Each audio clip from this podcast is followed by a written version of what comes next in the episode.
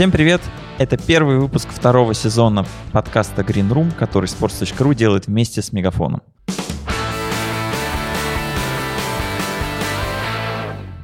Здесь мы каждые две недели говорим о мире спортивного маркетинга.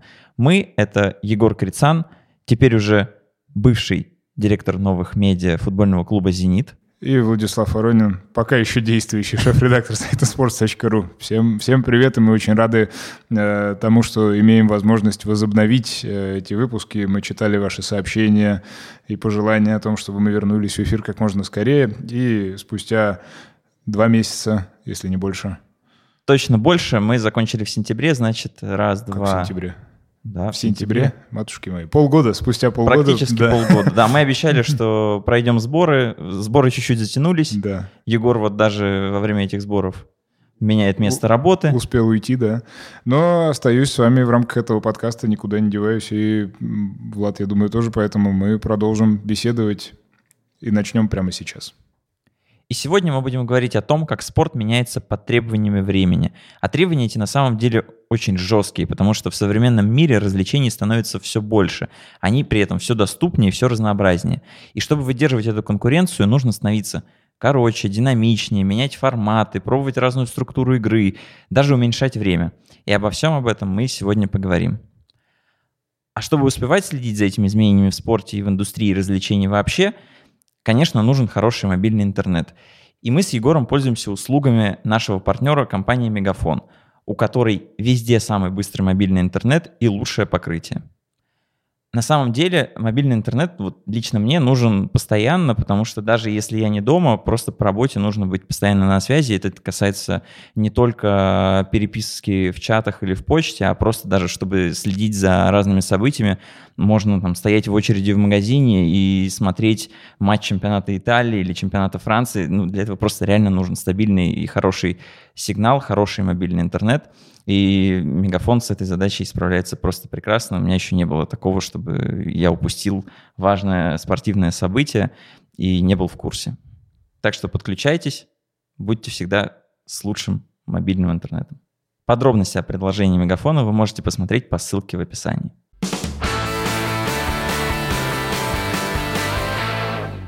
Я, кстати, не знаю, как ты, но я даже в отпуске соприкасался с разными околоспортивными делами. Я, во-первых, был в Индии и заехал там на футбольный стадион, что редкость, команды, которая играет в какой-то третьей лиге. Я был в Гоа, и там есть клуб, который выступает вот в этой индийской суперлиге новой. Но еще мимо проезжал, смотрю арена, думаю, ну, грех не заехать на стадион. И я, конечно, вот задумался о том, каково это, когда у тебя половина года плюс 35 всегда, а другая половина года это бесконечные муссоны, дожди идут. Как там вообще можно заниматься каким-то футболом, только если по ночам. Но более сильное впечатление было, я еще в Японию съездил, это очень долгожданное было путешествие, и всем рекомендую. Я просил своего японского товарища попробовать организовать поход на сумо.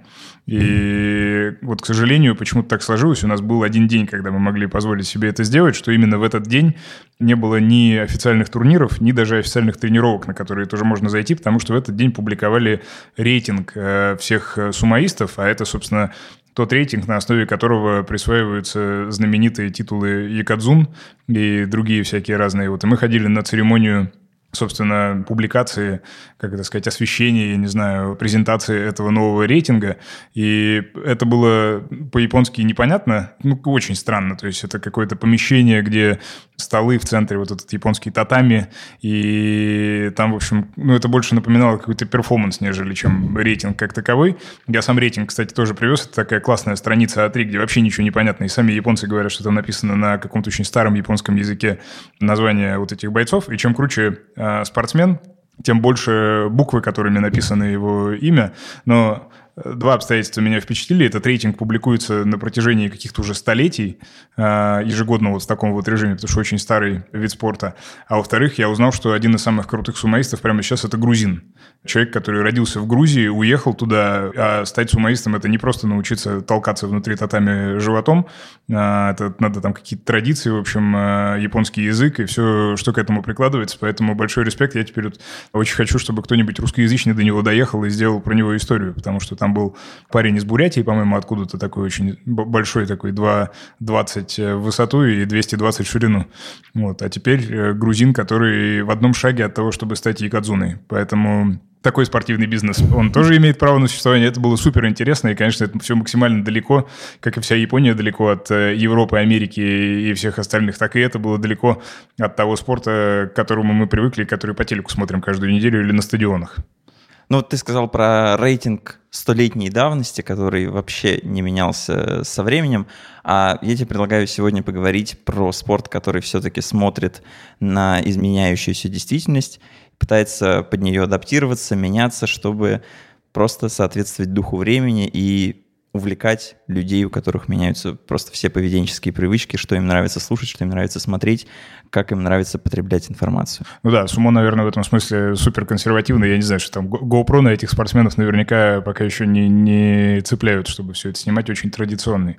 Давай, да, потому что много каких-то изменений таких происходит и с точки зрения того, как рассказывать о спорте, где его смотреть, но и иногда, и часто даже с точки зрения того, что спорт собой представляет как событие, и здесь много аспектов, и то, как болельщики могут влиять на то, что на площадке, поле, льду, где угодно происходит, и то, как сами спортсмены, собственно, оказываются в каких-то новых обстоятельствах и условно начинают играть не 2 по 45, а 3 по 30, просто потому что это более динамично. Да, и частично мы про это говорили, про то, как меняется телевидение, уходит ли оно в интернет и выйдет ли вообще окончательно, говорили про стадионы. Сейчас все-таки про что-то такое структурное, как спорт меняется на уровне правил, площадок – и так далее. Начать предлагаю вообще вот с новости буквально январской. Есть в Испании команда Лорка, которая играет в Терсере, это четвертый профессиональный дивизион, и она объявила, что выпускает приложение, которое просто революционно повлияет на то, как эта команда выступает и как с ней взаимодействуют болельщики. Суть очень простая.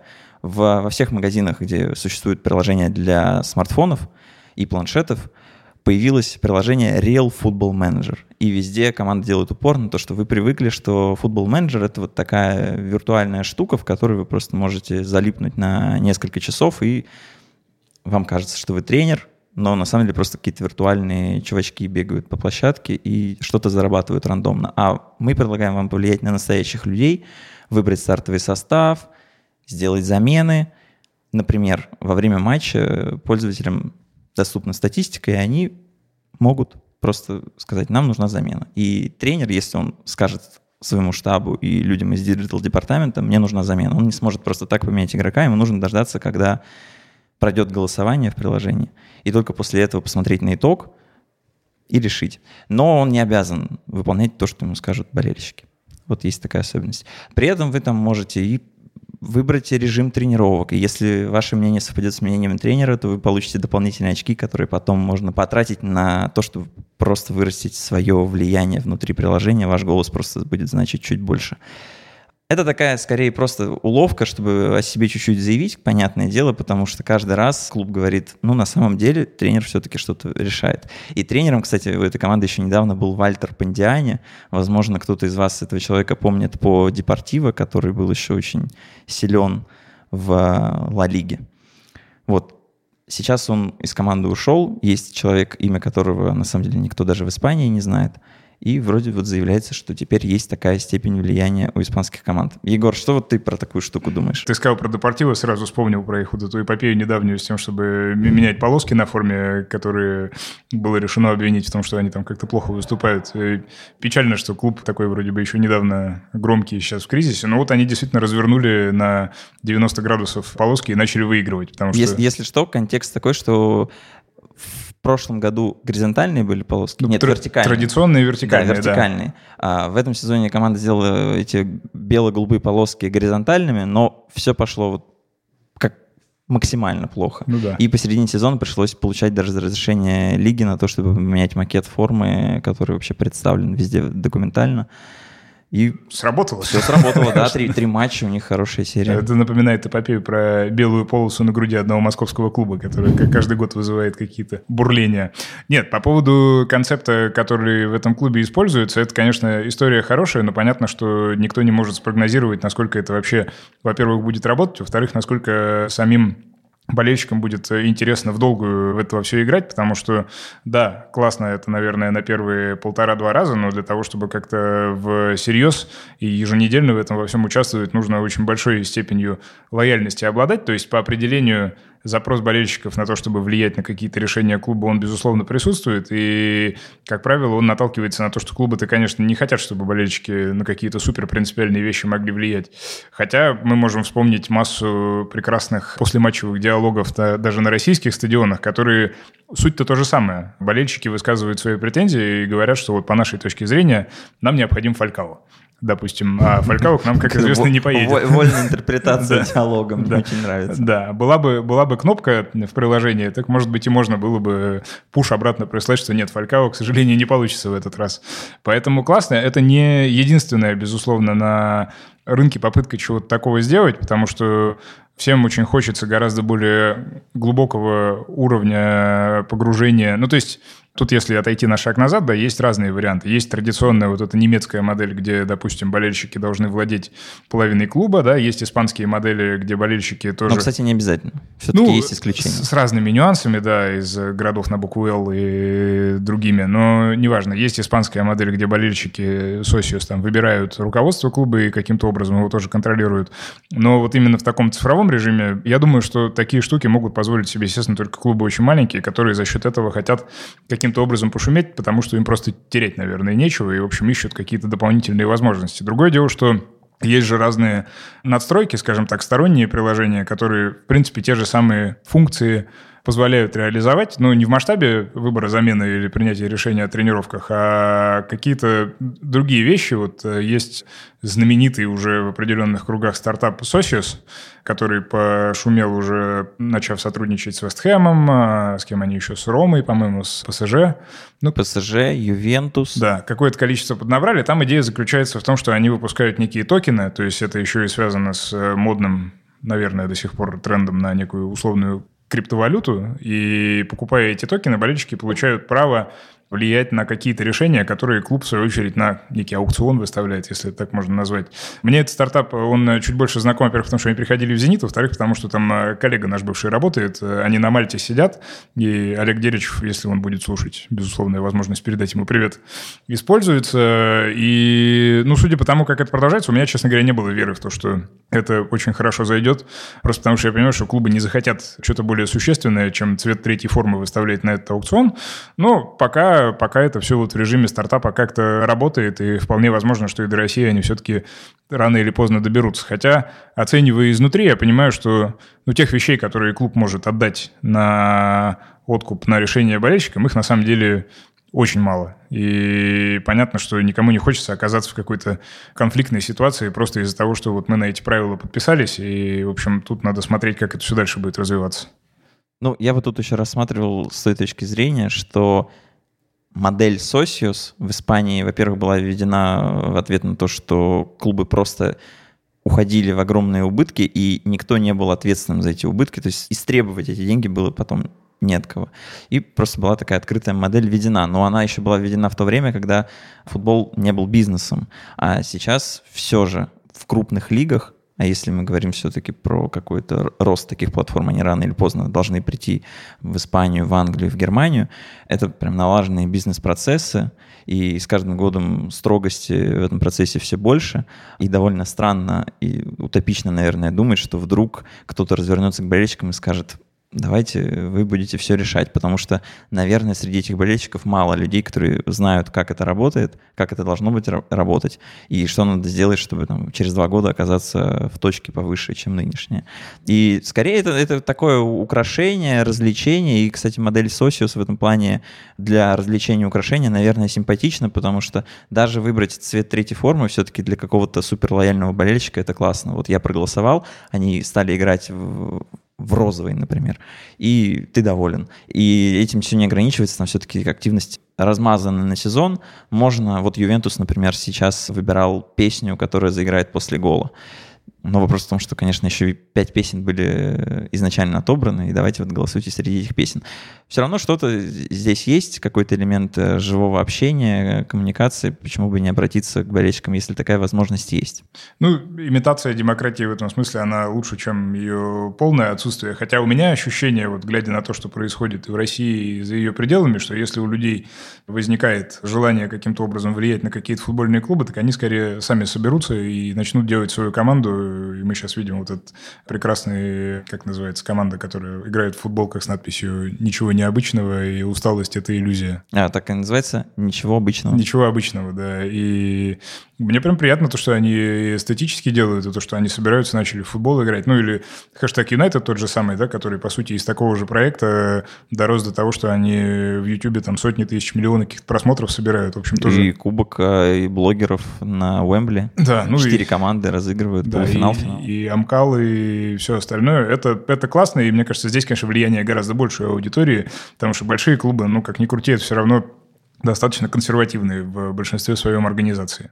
Но даже если приводить пример Амкал, у них сейчас закончился очередной сезон, готовится к новому, и обновляется состав, но, тем не менее, там заявлялось, что болельщики будут выбирать, кто придет в команду. Там был целый проект отбор реалити-шоу, угу. но по итогу один из игроков пришел в клуб просто потому, что он нравится основателю. Нападающий — это журналист чемпионата Дмитрий Егоров. Угу.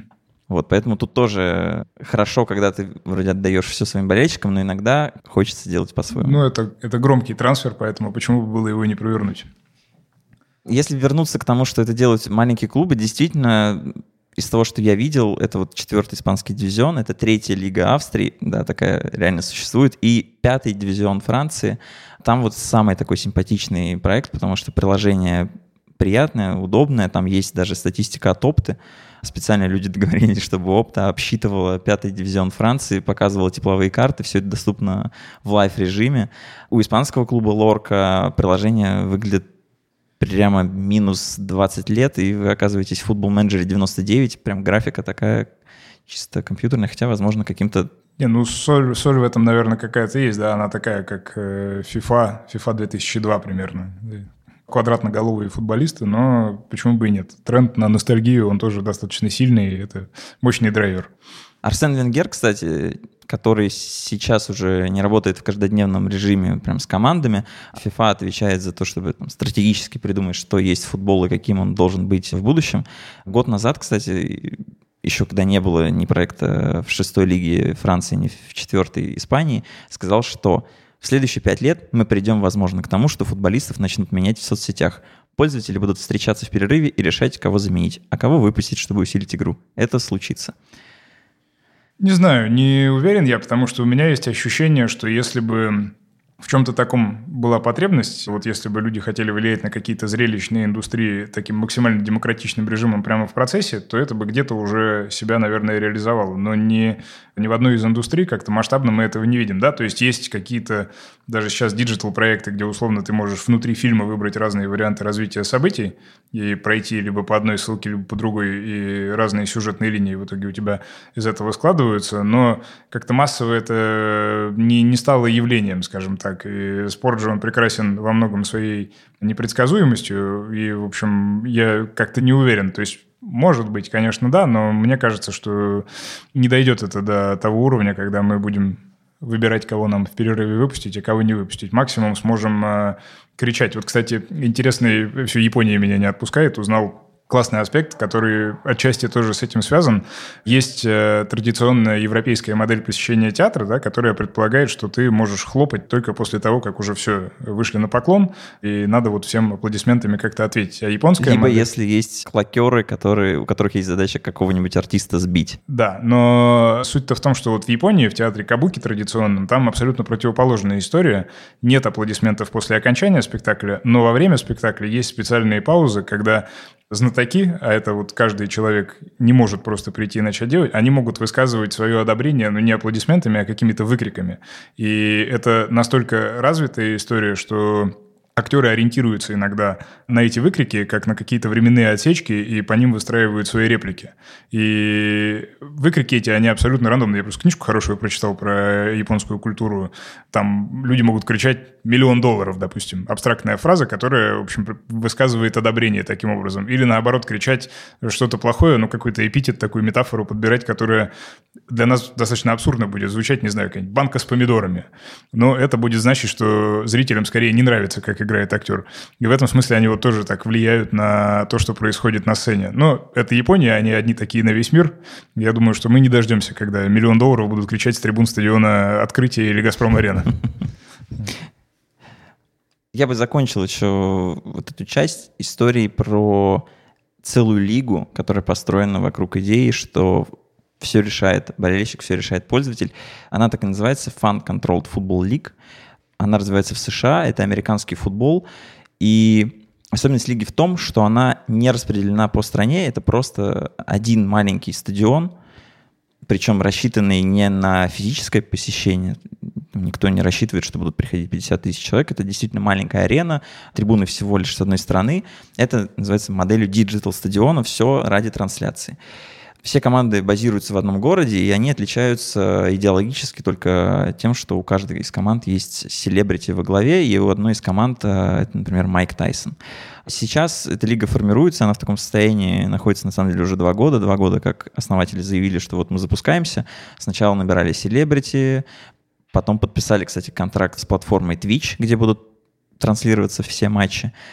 И сейчас этап, когда все селебрити вроде собраны, 7 из 8, и можно начинать придумывать название. То есть любой человек, вы даже можете зайти на сайт этой лиги, вбить рандомное название, возможно, оно будет принято. А дальше все то, что мы перечисляли, цвета, слоган, музыка, а, но заявляется, что действительно никакой тренер ничего решать не будет, только пользователи. Посмотрим, потому что это обещается уже два года, но так как процесс достаточно вялый, кажется, это многое говорит о том, что каким-то взрывом революционной сменой модели спорта это не станет, но как явление все-таки интересно. Ну, бог в помощь, в Америке много инвесторских денег, которые можно потратить в том числе и таким образом. Вот мой любимый проект, за которым я прям слежу и жду старта, тоже новая лига, которая в этом году перезапустится. Он называется X-League, я не знаю, слышал ты или нет, она раньше называлась Lingerie Football League. Lingerie – это нижнее белье женское. И это, собственно, американский футбол, в который играют девушки в нижнем белье. Ну, не буквально в рюшах и кружевах и всем вот этом остальном, но просто в очень, скажем так, э, в минимальном количестве одежды. То есть это не выглядит уж совсем какой-то пошлостью, но при этом направление мысли тех, кто это придумал, оно понятное. Вот они в этом году переконвертировались в то, что называется X-League, ну, к счастью, пока не XXX, и э, ждем начала нового сезона в апреле. Я призываю, если у вас есть какие-то интереса к необычным видам спорта, зайти посмотреть, как это будет выглядеть. Я думаю, что свою аудиторию это найдет э, скорее, чем лига по американскому футболу, контролируемая болельщиками из интернета. Я вот, к сожалению, собирался доехать несколько лет назад до э, матча в Питтсбурге. Я помню, была игра, и я как-то даже уже прикидывал, но что-то не срослось. Поэтому смотрю по телевизору и, в общем, для вас и ваших друзей сообщаю, что такой вид спорта тоже есть.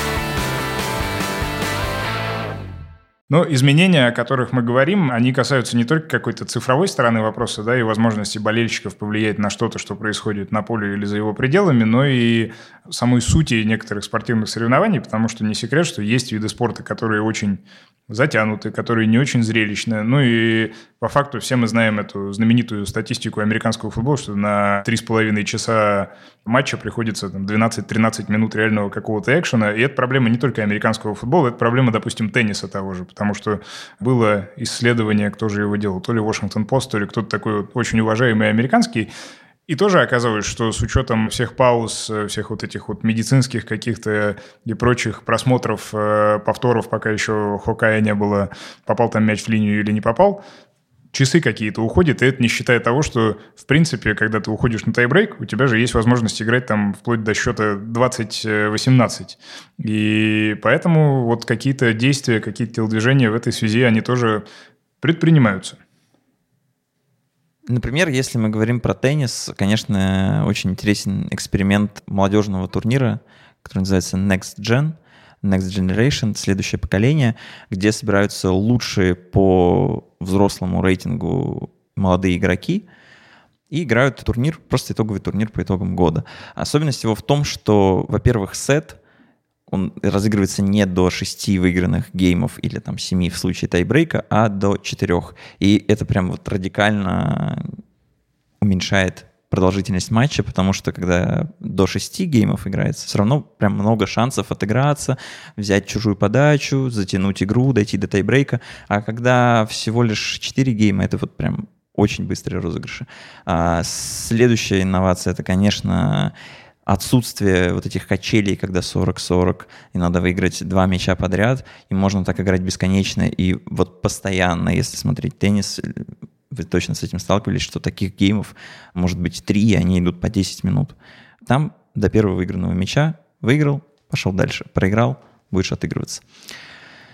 В том числе есть у тенниса проблема с тем, что все споры с судьей, вызов этого хоукая, проверка, это все отнимает действительно много времени.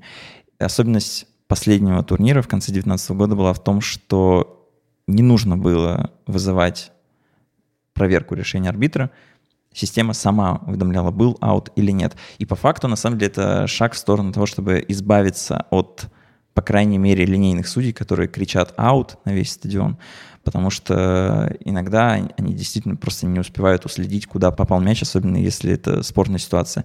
А камеры, которые расставлены по всему корту и просто видят всю площадку, в доли секунды могут просто точно такой же крик издать. Я теннис люблю, и стараюсь ходить всегда, когда он есть в России. И на Кубке Кремля была просто ошеломительная ситуация. Играл Карен Хачанов, и не знаю, что это были за судьи, но в одном из геймов они каждый раз, когда они кричали «аут», аута не было это выглядело ужасно. Это непрофессиональные судьи. И в целом не будет большой беды, если они вот своей вот этой работы в теннисе лишатся, а будут работать роботы, которые безошибочно будут кричать аут или не аут, просто потому что это реально влияет на игру. Никто не будет психовать от того, что арбитр бесит своей невнимательностью. Ну в-третьих, просто динамика. Ну, с одной стороны, да, с другой стороны, как и в случае с футболом, вот эти вот постоянные разговоры о том, что ошибки судей – часть игры, они тоже никуда не денутся. Но вот я смотрю на то, что там еще было введено интересного, и по теннисным меркам-то большое дело, допустим, что зрителям можно ходить во время матча, потому что теннис, он же такой для тех, кто не был суперконсервативный, там надо как в театре сесть и не двигаться, и только в определенные моменты дышать начинать. А вторая история, что тренеры могут общаться с теннисистами по гарнитуре прямо во время этого, что, к сожалению, лишает нас диалогов, как вот недавно был у Рублева или у Зверева, я уже не помню, у Зверева. со своим отцом, да. Было бы интересно посмотреть, если бы звук из гарнитуры попадал еще и в трансляцию. Может быть, они так уже и делали, не знаю. Но в любом случае, наверное... Все, все переговоры вообще слышно. Это как в Формуле-1. В да? целом они О. поступают, и потом в Формуле-1 есть целая традиция, есть блогеры, которые все это расшифровывают и говорят, кто, где, когда назвал как свою команду. На эмоциях в теннисе то же самое. Круто. Я не большой теннисный поклонник, в отличие от Артема Дзюба, допустим, но при случае посматриваю, если что-то выдающееся происходит. Правда, живьем видел один раз на US Open не был. Но есть вот еще классный турнир, мне нравится чисто эстетически. Этот Лейвер Кап в Швейцарии, к которому, насколько я понимаю, Роджер Федерер какое-то отношение имеет и как организатор, потому что они играют там на черном корте, не знаю, розовыми мечами или такими же желтыми, но посмотрите, если будет случай, на идентику, которую они сделали, на то, как это, в принципе, все обставлено. То есть идея, если мне память не изменяет, что это максимальное средоточие всего люкса, который может быть вот с точки зрения атмосферы, и только лучшие принимают там участие, и, соответственно, это такое супер премиальное какое-то мероприятие, при этом не лишенное и определенных изменений содержания самой игры, скажем так. Да, я бы отметил, во-первых, что история Lever Cup тесно связана с э, уходом Роджера Федерера из гигантского агентства AMG. Это, возможно, единственная суперзвезда, которую AMG отпустил просто с легким сердцем. Ну, в целом, наверное, они могут быть довольны. Человек 15 лет э, их кормил огромными контрактами и уж он настолько легендарен, что можно отпустить. Роджер открыл свое агентство, проводит свой турнир, там действительно собираются прям суперзвезды, наверное, никто не способен ему отказать. И турнир этот хороший тем, что просто интересно смотреть на то, как команда Европы играет с командой основного мира. То есть это один из немногих случаев, когда потенциально вы можете увидеть, что Роджер Федерер, Рафаэль Надаль и Новак Джокович играют все вместе. Ну да, я вот смотрю, что в 2020 году это будет происходить в сентябре в Бостоне, в Тиди Гарден, самый неэстетичный снаружи, по крайней мере, стадион, потому что он как-то еще встроен там в станцию метро и выглядит как саркофаг в Чернобыле примерно со стороны, и вот столько красоты там внутри развернется. Это, конечно, забавно. Но чем больше таких вещей, вот опять же, которые и на визуальную составляющую обращают внимание, тем приятнее, потому что эстетика – это, в общем, идентика, брендинг и все остальное. Те вещи, на которые, мне кажется, чем дальше, тем больше внимания болельщики будут обращать. Сегодня, кстати, видел классный ребрендинг Федерации регби России. Тоже там медведь появился, как и в российской премьер-лиге футбольной но немного другой такой, из треугольников собранный и достаточно агрессивный и клево смотрящийся. Я бы еще добавил одно важное структурное изменение в теннисе. Это то, как теперь следят за паузами в игре. Потому что раньше не было жесткого регламента по части психологического восстановления игроков, даже между подачами. Например, не прошел розыгрыш, человек может выдохнуть, как говорил Марат Сафин Данилу Медведеву, взять полотенце, расшатать своего соперника и там на этом выгадать себе 35 секунд, 40 секунд. Мария Шарапова, между прочим, этим грешила прям очень активно. Теперь правило строгое, между розыгрышами есть 25 секунд. Этого хватает ровно на то, чтобы быстренько пройти к человеку, который подаст полотенце, прийти чуть в себя, выдохнуть и снова подать. Если систематически теннисисты это правило нарушают, то его просто снимают с него очко. Интересно, ввели бы такое правило в прыжках шестом, чтобы делала Елена Исенбаева, которая по 10 минут под полотенцем сидела, как мы помним. Ну, наверное, там нет проблемы, там как-то все и так происходит достаточно размеренно.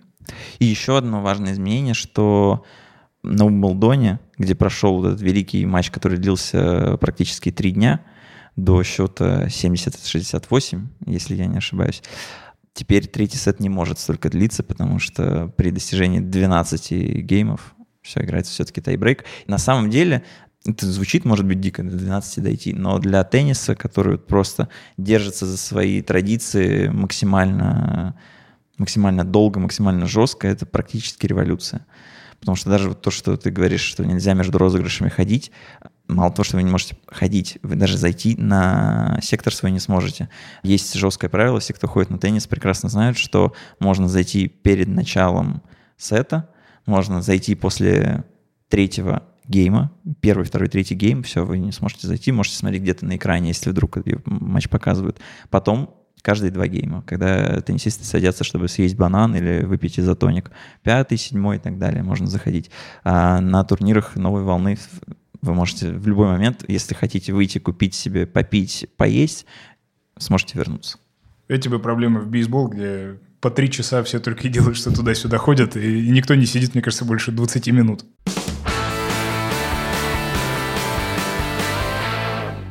Еще один спортивный турнир, да, о котором мы хотели поговорить в этой связи с изменениями каких-то принципов, это плавание. Плавательная лига новая. Ты сразу меня дополни, потому что плавание я тоже не большой знаток, но из того research а, который я успел сделать и который у себя в голове как-то достал, э, история, придуманная украино-российским, российско-украинским богатым человеком, Константин Григоришин его зовут. Да, у которого там все достаточно прозаично. Сын, насколько я понимаю, занимался плаванием. У него три сына, и, кажется, все занимались плаванием. Один просто был особенно успешен и часто участвовал в соревнованиях. И вот Константин говорит, что это было мучение, потому что нужно ждать, ждать своего заплыва по несколько часов. То есть выступил вроде на одной дистанции одним стилем и участвуешь на другой, а их разделяет три часа, и ты должен сидеть где-то, не замерзнуть, не скучать, настраиваться. И вот это все его утомило, он устал. И так как человек состоятельный, его состояние, кстати, Forbes оценивает э, в 1,3 миллиарда долларов, начал постепенно организовывать свои небольшие любительские и даже благотворительные соревнования. Начиналось все это в Москве, а теперь он вышел на реально профессиональный уровень, объединил 100 пловцов со всего мира в такой профессиональной лиге, которая организована по принципу обычного чемпионата, к которому мы привыкли, с групповым этапом, регулярный чемпионат, то есть, и системой плей-офф. Сейчас там участвуют всего 8 команд, 8 американских из разных городов. Ой, 8, 4 американских из разных городов и 4 европейских. На самом деле, как и всегда, наверное, с такими революционными идеями, была куча препятствий на пути, потому что Международная Федерация водных видов спорта ошалела от того, что кто-то посмел влезть в ее владение. К ним в бассейн. Да, к ним в бассейн со своими правилами, со своими деньгами, заманивает профессиональных спортсменов. И даже пригрозила тем, что если кто-то вздумает участвовать в этих соревнованиях, то можно забыть про возможность участвовать на чемпионатах мира и Олимпиаде.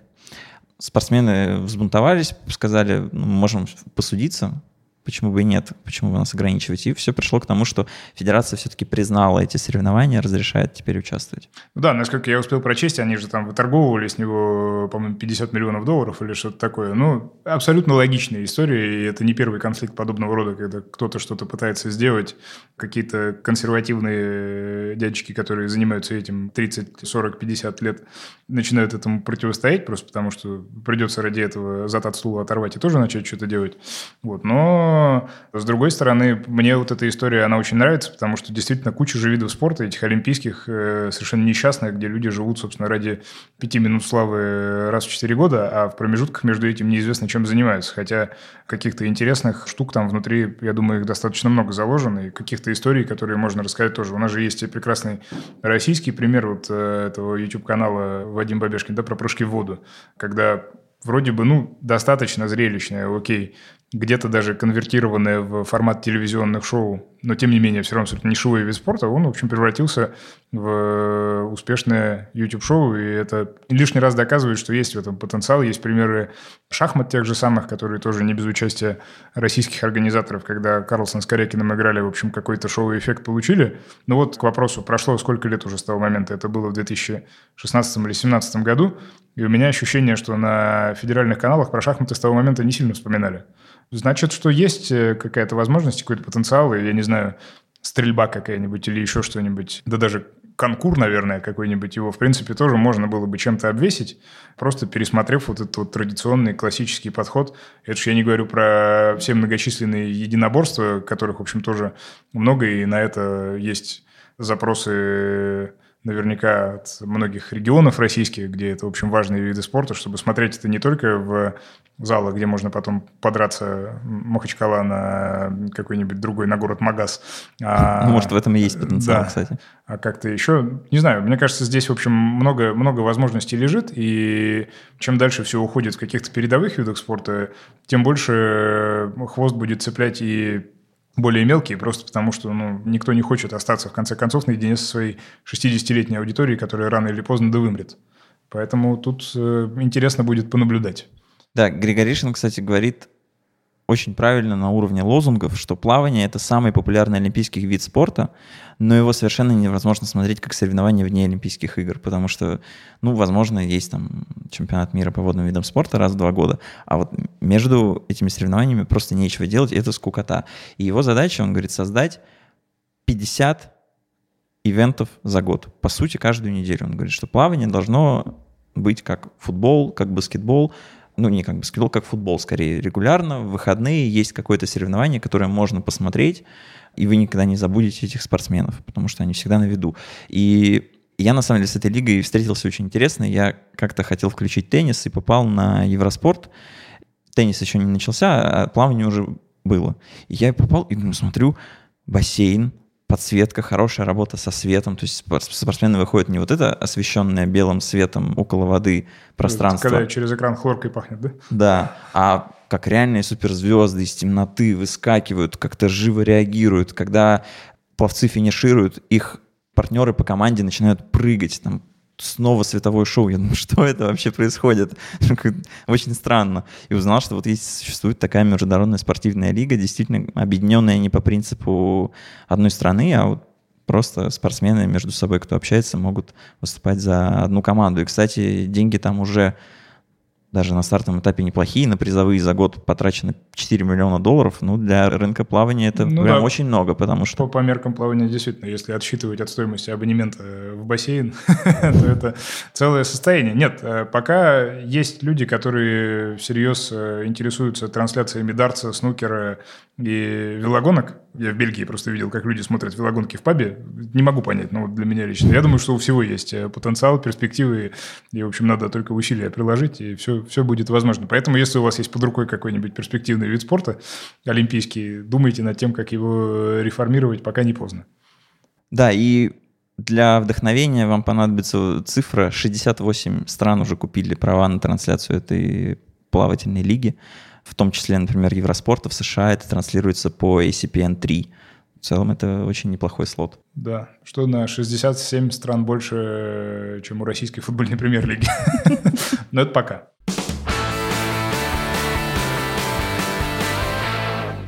Ну и для того, чтобы отойти от каких-то более нишевых видов спорта, вернуться в жизнь, с которой мы соприкасаемся чуть чаще, по крайней мере, лично мы, э, история футбольная концепция, с которым вы наверняка тоже знакомы, Европейская футбольная суперлига, разговоры о которой идут уже давно. Это, конечно, история такая не на два абзаца, это может быть и темой для какого-то отдельного разговора, но так или иначе, в контексте нашей сегодняшней беседы, это же тоже попытка каким-то образом придать большую стоимость и адаптироваться к требованиям времени.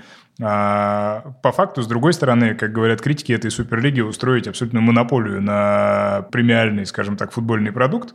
То есть для тех, кто совсем не знает, напомню, что история заключается в том, что есть Европейская клубная ассоциация, внутри которой разные клубы на протяжении долгого времени лоббируют идею создания, по сути, американской модели лиги, куда вошли бы 16, 18, 20, неважно сколько лучших клубов Европы, и, соответственно, мы бы вынуждены были или, наоборот, рады были смотреть каждую неделю не матчи условного уровня, не знаю, Амкар Тамбов, а... Ну, или хотя бы или... Генк а, Аякс. Да, а вот только какие-то супер премиальные, типа Интер Барселона, на следующей неделе у тебя Манчестер Сити ПСЖ, и потом Тоттенхэм с Ювентусом, и так на протяжении долгих месяцев. Группового да, этапа, да. И так э, каждый год.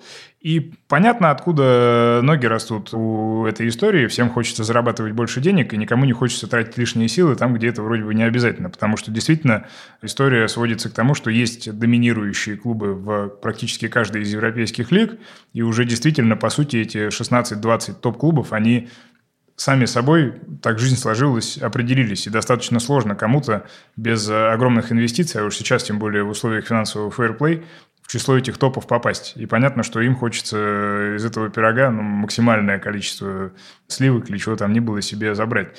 Но, с другой стороны, понятно, что эта идея, она инспирирована американским подходом к спорту, а европейский спорт, он все-таки про другое. У него социальная какая-то, культурная нагрузка. Они как раз предполагают, что все должны заниматься спортом, и, соответственно, у слабых должна быть возможность играть сильными, и все это изначально не для того, чтобы, может быть, деньги зарабатывать, ну, вот в качестве какой-то базовой идеи, а скорее для того, чтобы людям делать хорошо.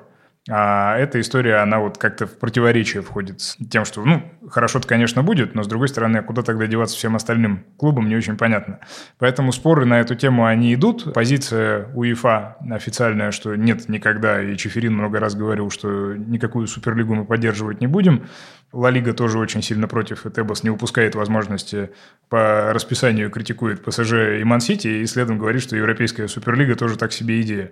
И, в общем и целом, Пока нет предпосылок к тому, что это действительно может случиться, но, с другой стороны, разговоры идут, потому что Аньелли, допустим, один из э, лоббистов этой истории, президент Ювентуса. Главный, я бы сказал. Да, и президент вот этой вот Европейской клубной ассоциации, он стоит на своем, и я думаю, что так просто никто не успокоится. То есть, как минимум, обсуждения будут идти, может быть, в формате изменения Лиги чемпионов или создания какого-то дополнительного премиального турнира. Тут много разных вариантов, но Суть в том, что проблема, по крайней мере, с точки зрения этих клубов, она существует. Каким будет ее решение, неизвестно. И УЕФА тоже в попытках придать большего престижу, допустим, не Лиги чемпионов, у которой и так все понятно, а Лиги Европы и новому турниру этой вот Лиги конфедераций, если мне память не изменяет. Ну, Пока нельзя сказать, что у всех вызывает восторг идея играть в Лиге Европы. Да? Это только для клубов там какого-то даже не второго, а третьего эшелона это событие. А для большинства это скорее мучение. Поэтому интересно, как это будет складываться. Но вот в контексте нашей сегодняшней беседы, возвращаясь в начало моей реплики, это тоже попытка адаптировать спорт и такой, в общем, привычник к каким-то новым реалиям и новым требованиям. Мне кажется, тут еще очень большая экономическая часть, потому что за последние 10 лет доходы клубов от УЕФА, то есть на самом деле от участия в Лиге чемпионов, потому что Лига Европы не приносит каких-то существенных денег, выросли на 245%. И это самая динамично развивающаяся статья доходов. Понятно, что на внутренних рынках и АПЛ, и Ла Лига, и Бундеслига, и даже Франция и Италия, они достигли пика, и будет очень сложно вырасти еще, потому что в целом все люди, которые могут платить за футбол, и так уже за него платят, и наверное, только стоимостью подписки можно существенно, прям драматически увеличить доходы по этой статье. И все будущие, будущий рост телеконтрактов связан с продажей за границу, то есть охватывать все большие рынки, увеличивать стоимость контракта там. Это просто очевидно, это динамика всех последних двух-трех лет. И УЕФА заходит на эту же территорию. Окей, внутренние рынки вы уже вырастили, вам никто не мешает проводить эти же чемпионаты, а на международной арене давайте мы поборемся. Почему бы нам не организовать такой турнир, где будут играть лучшие команды из лучших чемпионатов Европы? Это будет действительно дороже стоить, это будет действительно дороже, это будет проще продать и в Сингапур, и в Японию, и в Китай, и куда угодно еще, и забрать эти деньги и снова поделиться с клубами. Весь рост популярности Лиги Чемпионов и экономический рост Лиги Чемпионов показывает, что это реально. И, по крайней мере, вот эта денежная основа для больших команд в этом есть. Другое дело, что за то, чтобы войти в этот турнир, должны голосовать лиги целиком, а топ-клубы не имеют большинства так или иначе, нигде, потому что топ-клубам даже в ВПЛ, чтобы добиться новой системы распределения денег от телеконтракта, приходилось просто невероятно долго э, лоббировать свои интересы, потому что ВПЛ 20 клубов, а топ только 6.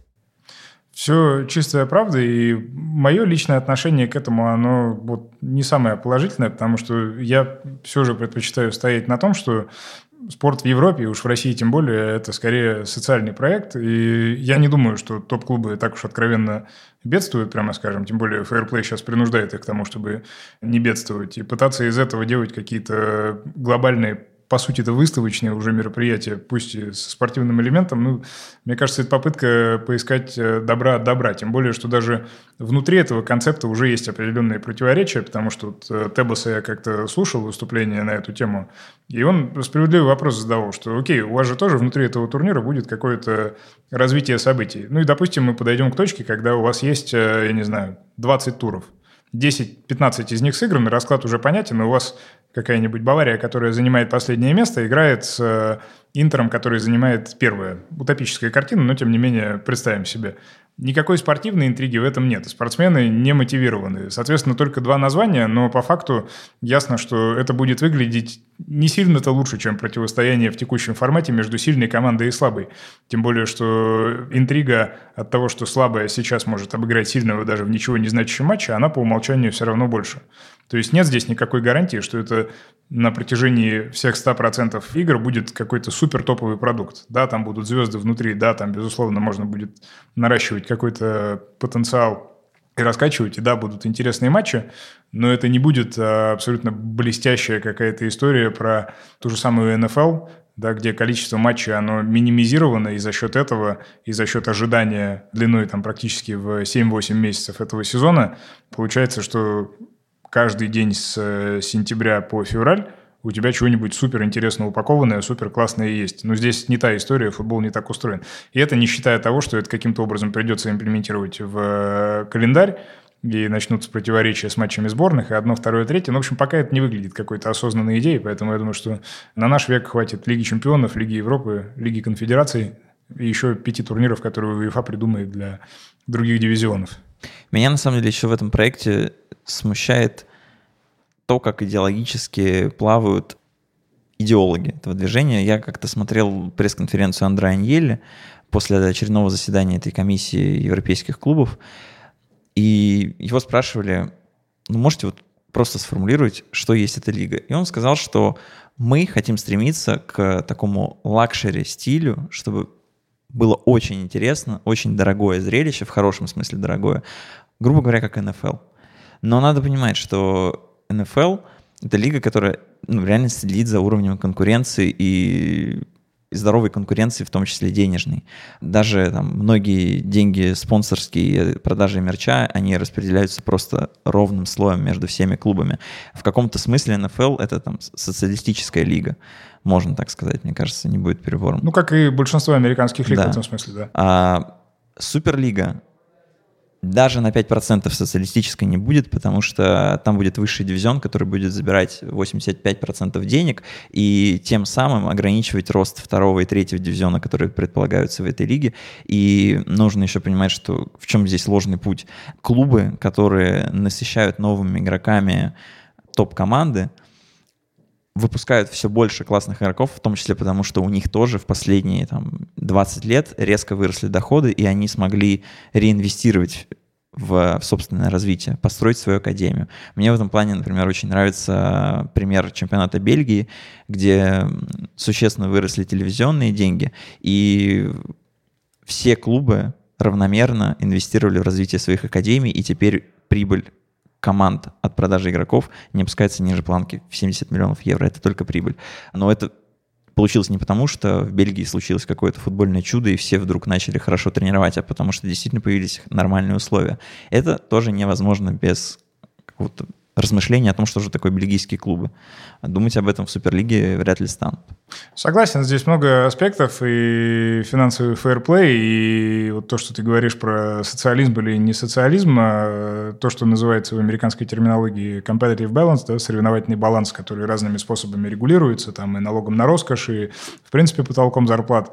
Вещи, которые в Европе, может быть, и пытались где-то ввести, да, но по факту нигде они не сработали на 100% и не могут здесь сработать, потому что просто принципиально все по-другому устроено, и в этом смысле, ну, не знаю, про фейерплей мы еще отдельно поговорим. Я думаю, что будет у нас специальный выпуск, специальные гости, компетентные и разные мнения. Но пока просто зафиксируем, что и в футболе, в самом популярном виде спорта, какие-то попытки что-то адаптировать, помимо введения разных технологий в судейство и так далее, они тоже происходят.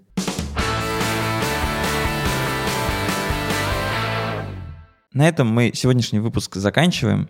Но если у вас есть идеи относительно того, как развиваются те или иные виды спорта, если мы что-то не рассказали, и вы хотите поделиться своим взглядом даже на то, что мы рассказали про плавание, теннис и футбол, смело пишите в комментариях или в отзывах в тех платформах, на которых вы нас слушаете. Мы все обязательно прочитаем, учтем и, может быть, даже позовем вас в какой-то минутной версии рассказать, как должен развиваться спорт. Как всегда, мы принимаем все ваши вопросы, если вдруг у вас они есть по части устройства спорта как бизнеса. Можете писать в комментариях также темы, которые нам надо затронуть, что нам обязательно нужно обсудить в этом сезоне. Он у нас предстоит довольно длинный.